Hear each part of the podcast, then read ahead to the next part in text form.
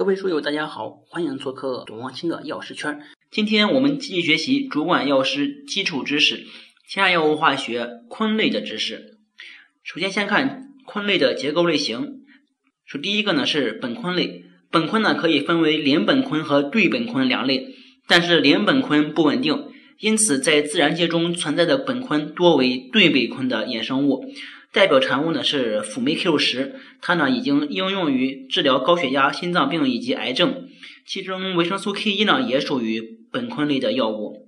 第二个是耐醌类，耐醌类的代表呢是中药的紫草和软紫草中的有效成分，是紫草素及异紫草素衍生物，具有止血、抗感染、抗菌、抗癌及抗病毒的作用。给个技巧是耐紫草，也就是说是耐醌类的代表呢是紫草。第三个是非醌类，天然的非醌类呢，包括邻非醌和对非醌两种，属于对非醌型的有丹参、新醌、甲乙丙等，大多数为邻非醌型的，如丹参酮一、丹参酮二 A 等，其中丹参酮二 A 呢已经应用于临床，用于治疗冠心病和心肌梗死。丹参酮类的结构上具有非醌的母核，但生源上却属于二萜类。这块呢也给一个技巧是先对非和非单参。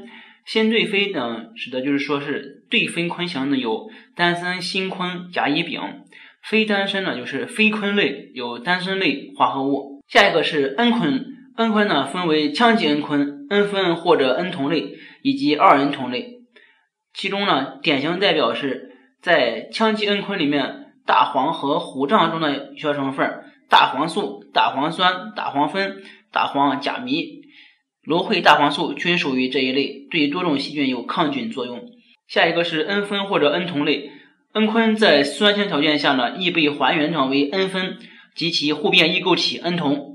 该类物质主要存在新鲜植物当中，代表呢是科亚素，它是以蒽酚或者蒽酮的形式存在，两种形式相互转化，对真菌有较强的杀灭作用。是治疗疥癣等皮肤病有效的外用药。蒽酮类成分芦荟苷属于碳苷类化合物，是芦荟中治泻的主要有效成分。下一个是二蒽酮类，二蒽酮类的代表呢是番泻苷 A、B、C、D，它们呢是大黄及番泻叶中的治泻的有效成分。下一个我们看理化性质，天然的醌类化合物多是有色结晶体。多随着分子中酚羟基等注色团的增多，颜色逐渐加深。苯醌和耐醌多以游离形式存在，蒽醌往往以干的形式存在。游离的蒽醌类多为结晶状，干类则多数难以得到很好的结晶。下一个说是它有升华性，游离的醌类化合物大多具有升华性，小分子的苯醌及耐醌类还具有挥发性，能随水蒸气蒸馏。此性质呢，可以用于精制和提取。下一个是溶解性，游离的醌类化合物易溶于乙醇、丙酮、乙醚、氯仿及苯等有机溶剂，几乎不溶于水。成干之后，极性会增大，易溶于甲醇和乙醇当中。在热水中也可以溶解，但在冷水中溶解度很小，不溶或者难溶于乙醚、氯仿及苯等有机溶剂。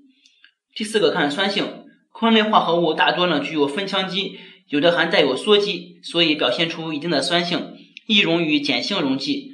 酸性的强弱与分子中的羧基以及酚羟基的数目和位置呢有一定的关系。首先呢，第一个就是说，具有羧基的醌类化合物酸性较强。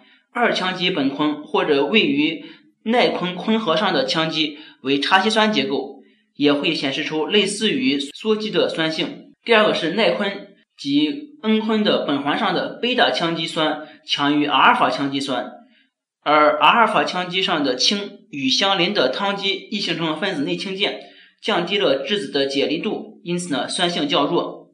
第三个是酚羟基数目的增多，则酸性会增强。羟基蒽醌类的酸性一般随羟基数目的增多而增强，因此呀，结合上面的所有的内容，羟基蒽醌类化合物的酸性由强到弱的顺序呢是这么一个顺序。最强的是含有羧基的，第二个呢是含有两个以上贝塔羟基的，第三个是含有一个贝塔羟基的，第四个是含有两个阿尔法羟基的，之后是含有一个阿尔法羟基的。根据蒽醌类化合物的酸性强弱不同，可以用 pH 梯度萃取法进行提取和分离工作。酸性较强的醌类可以用百分之五的碳酸氢钠提取。也就是说，含有一个羧基或者含有两个以上贝塔羟基的，可以用百分之五的碳酸氢钠；含有一个贝塔羟基的，可以用百分之五的碳酸钠；含有两个阿尔法羟基的，可以用百分之一的氢氧化钠；含有一个阿尔法羟基的，可以用百分之五的氢氧化钠溶液提取。下一个是显色反应，第一个是菲格尔反应。醌类衍生物在碱性条件下加热能迅速的被醛类还原，再与邻二硝基苯反应生成紫色化合物。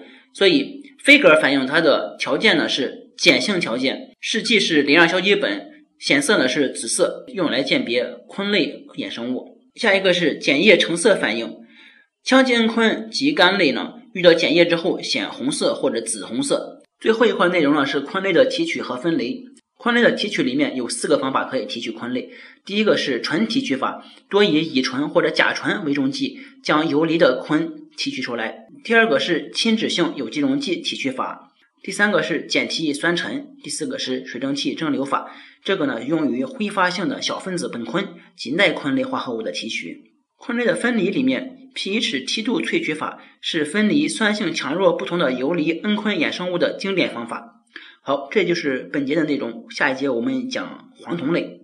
下载知识星球，找董望清的药师圈，每天十分钟，帮助您在潜移默化中轻松掌握药学专业知识。